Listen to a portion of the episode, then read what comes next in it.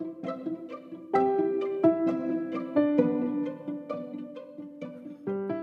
I'm David Zichterman, the pastor of Emden CRC. Today's message comes from Amos chapter 8, verses 1 through 7, and Lord's Day 42, dealing with the eighth commandment.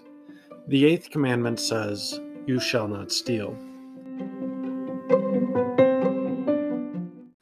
Now, Amos chapter 8, verses 1 through 7 says, This is what the sovereign Lord showed me a basket of ripe fruit. What do you see, Amos? he asked. A basket of ripe fruit, I answered. Then the Lord said to me, The time is ripe for my people Israel. I will spare them no longer. In that day, declares the sovereign Lord, the songs in the temple will turn to wailing. Many, many bodies flung everywhere. Silence. Hear this, you who trample the needy and do away with the poor of the land, saying, When will the new moon be over, that we may sell grain, and the Sabbath be ended, that we may market wheat, skimping the measure, boosting the price, and cheating with dishonest scales, buying the poor with silver, and the needy for a pair of sandals, selling even the sweepings with the wheat? The Lord has sworn by the pride of Jacob, I will never forget anything they have done. And Lord's Day 42 from the Heidelberg Catechism says this What does God forbid in the, in the eighth commandment? He forbids not only outright theft and robbery, punishable by law, but in God's sight, theft also includes cheating and swindling our neighbor by schemes made to appear legitimate, such as inaccurate measurements of weight, size, or volume, fraudulent merchandising, counterfeit money, excessive interest, or any other means forbidden by God. In addition, he forbids all greed and pointless squandering of his gifts. What does God require of you in this commandment? That I do whatever I can for my neighbor's good, that I treat others as I would like them to treat me, and that I work faithfully so that I may share with those in need.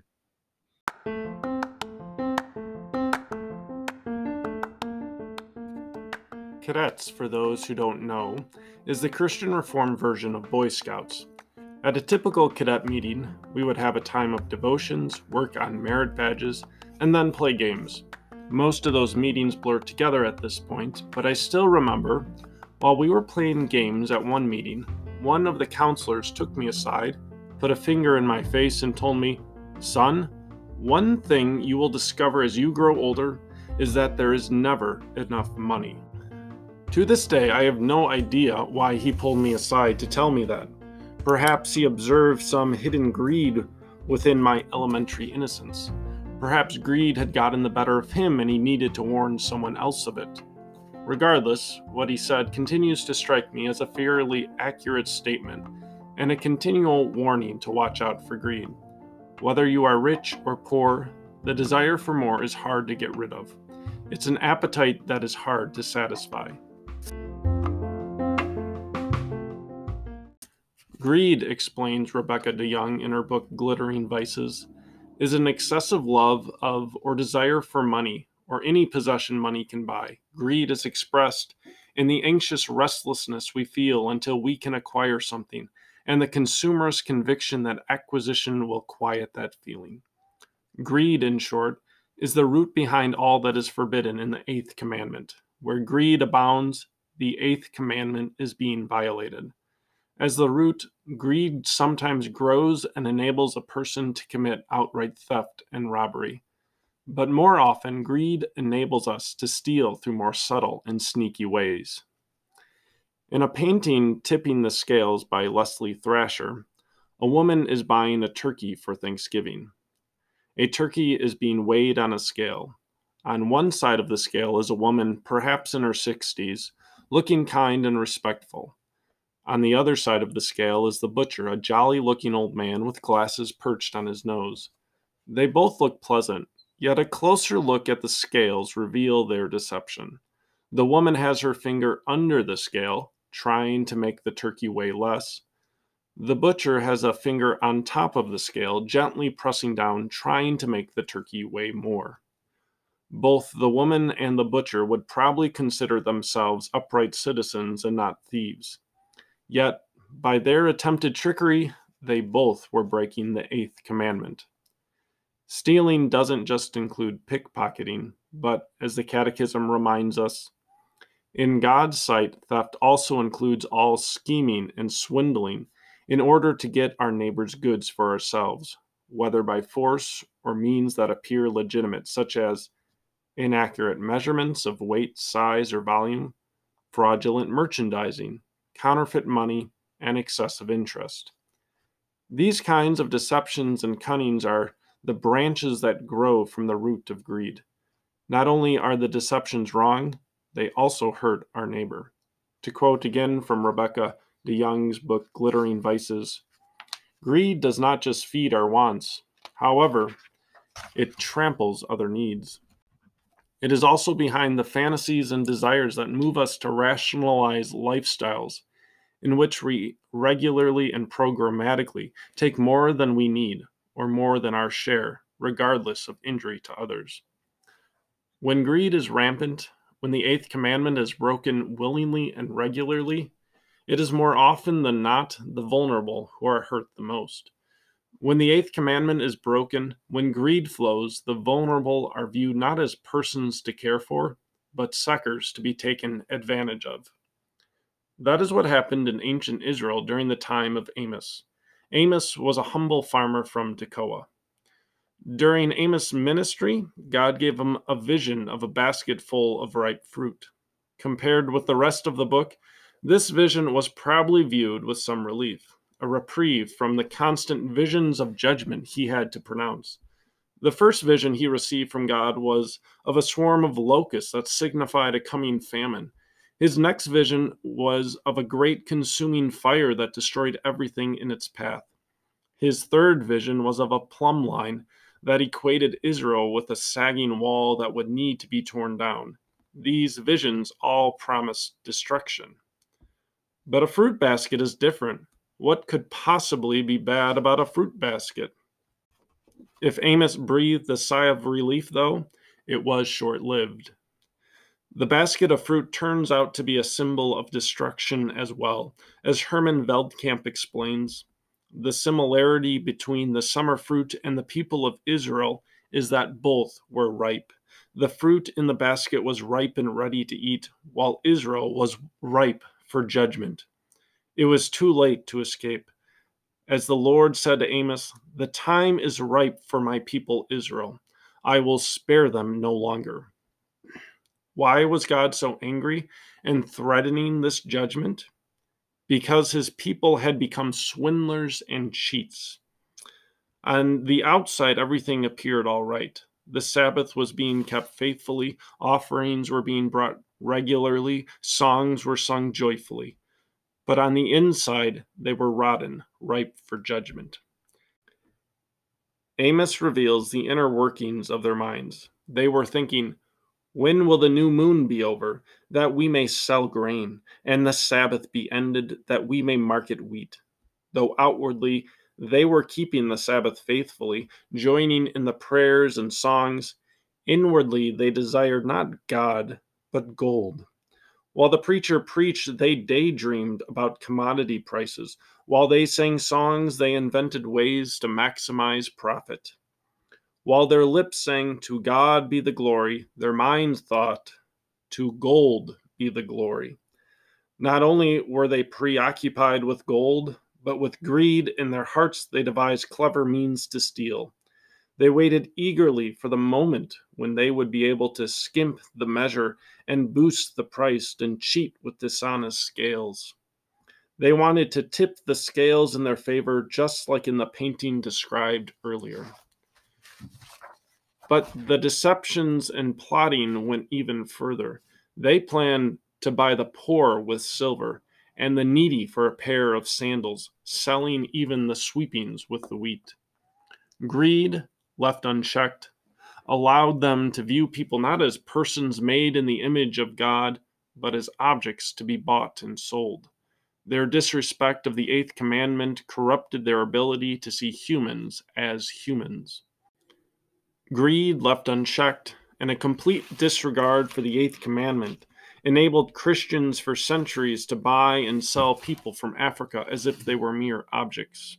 It is one of the greatest failures of the church to not only allow but even enable the slave trade several hundred years ago. As Joy Davidman says, Alas, there were other ministers who spoke on behalf of slavery. Have all the reasons of all the atheists ever harmed a church one tenth as much as its own occasional readiness to serve as a den of thieves? Greed, left unchecked, blinds us to the humanity in each person.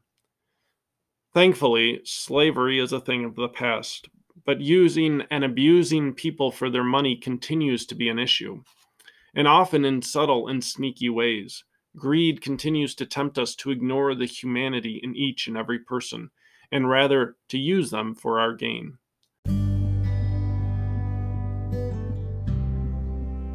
The novel Hannah Coulter by Wendell Berry tells the story of how this can happen today. After Hannah's husband died, an acquaintance came to visit her. When Hannah saw Kelly, she knew immediately why he had come to visit her. Kelly was in the real estate business. He was a developer, always looking for new land to acquire and sell to the highest bidder. He was like a vulture looking for distressed property to steal through cunning and conniving.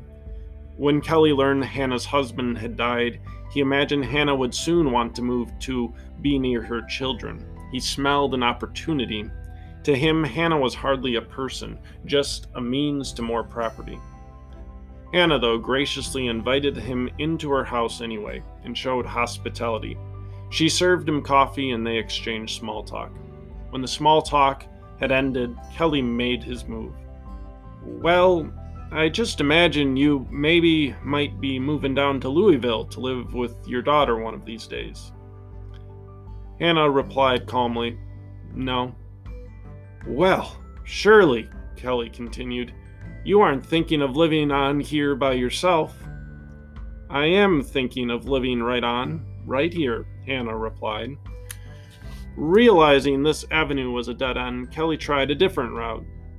You have a nice place here, Hannah, Kelly continued. A lovely place. Have you given any thought to the final disposition of it?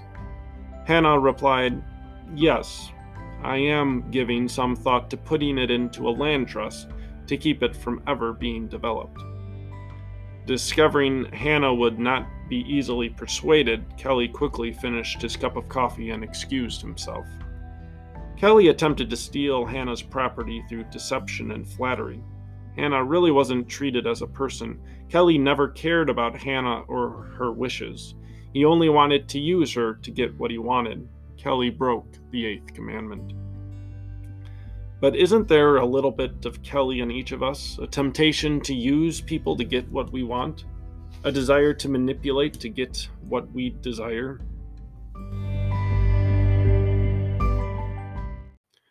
There is also a little thief in all of us. There's something that gnaws in our hearts that says, there just is not enough money. If only I had a little more money, or land, or possessions, or the right possessions, then I would be all right. How can I get just a small slice of the good stuff my neighbor seems to have in abundance? That greed which we must battle our entire lives, lest it grow in the tree and branches of scheming and swindling and outright theft, reminds us most of all that we need God's grace and mercy, His forgiveness and redemption. As Philip Ryken explains in his book, Written in Stone The Ten Commandments in Today's Moral Crisis, the gospel is the good news that Jesus died on the cross and rose again to give salvation to everyone who believes in him. Jesus died on the cross in the place of sinners, specifically in the place of thieves. The Bible says that when Jesus was crucified, two robbers were crucified with him, one on the right and one on the left, thus fulfilling the prophecy that the Savior would be numbered with the transgressors. In his crucifixion, Jesus was considered a thief. It is a well known fact that Christ was crucified between two thieves. But as far as God's justice was concerned, there were really three thieves on the cross that day two who died for their own crimes, and one who took upon himself our sins. This is a great comfort to everyone who has ever broken the eighth commandment. When Christ died on the cross, he died for thieves, so that every thief who trusts in him will be saved. The first thief to be saved was the one hanging next to him on the cross, the one who said, Jesus, remember me when you come into your kingdom. Jesus gave him the answer he gives to every lawbreaker who turns to him in repentance and faith You will be with me in paradise. Jesus redeems the little thief in all of us and gives us his Holy Spirit so that we may not only avoid stealing, scheming, and trickery, but also care for our neighbor. As the Catechism reminds us, the eighth commandment doesn't only forbid the shoots that grow from the root of greed, all those various forms of stealing, it also requires something of us. It requires that we do whatever we can for our neighbor's good, which is another way of saying humility. That we treat others as we would like them to treat us, which is another way of saying fairness and that we work faithfully so that we may share with those in need, which is another way of saying being industrious and generous. What the Catechism says in so many words are three virtues that we need to practice so that we may keep the eighth commandment. As we practice these virtues, humility, fairness, and industriousness mixed with generosity, they shape our character and make us more like Christ. Humility is the virtue that makes us do whatever we can for our neighbor's good. And who is our neighbor? To this question, Jesus told the parable of the Good Samaritan. Only the Samaritan stopped to help the man beaten by robbers and left for dead. The Samaritan was a neighbor. Jesus concluded his parable by saying, Go and do likewise. In other words, be a good neighbor. The eighth commandment requires that we care for our neighbor's well being. Fairness is the virtue that makes us treat others as we would like them to treat us. This is Jesus' golden rule from his Sermon on the Mount. It's about treating people with basic decency and kindness. Which of you, Jesus says, if your son asks for bread, will give him a stone? Or if he asks for a fish, will give him a snake? If you then, though you are evil, know how to give good gifts to your children, how much more will your Father in heaven give good gifts to those who ask him? So in everything, do to others what you would have them do to you. For this sums up the law and the prophets. Finally, the virtues of industriousness and generosity makes us work faithfully so that we may share with those in need. This is the famous Protestant work ethic that we are supposed to be known for. But not to enrich ourselves, but to enrich others. Working hard is good, but only when it is done first and foremost to enrich the lives of others through generosity. Jesus died on the cross as a condemned thief, to forgive the thief in all of us. As forgiven thieves, let us pursue humility, fairness, and industriousness mixed with generosity, so that we may live according to the eighth commandment. Thanks for listening. If you want to know more about the sources I used for this sermon, be sure to check out the episode notes.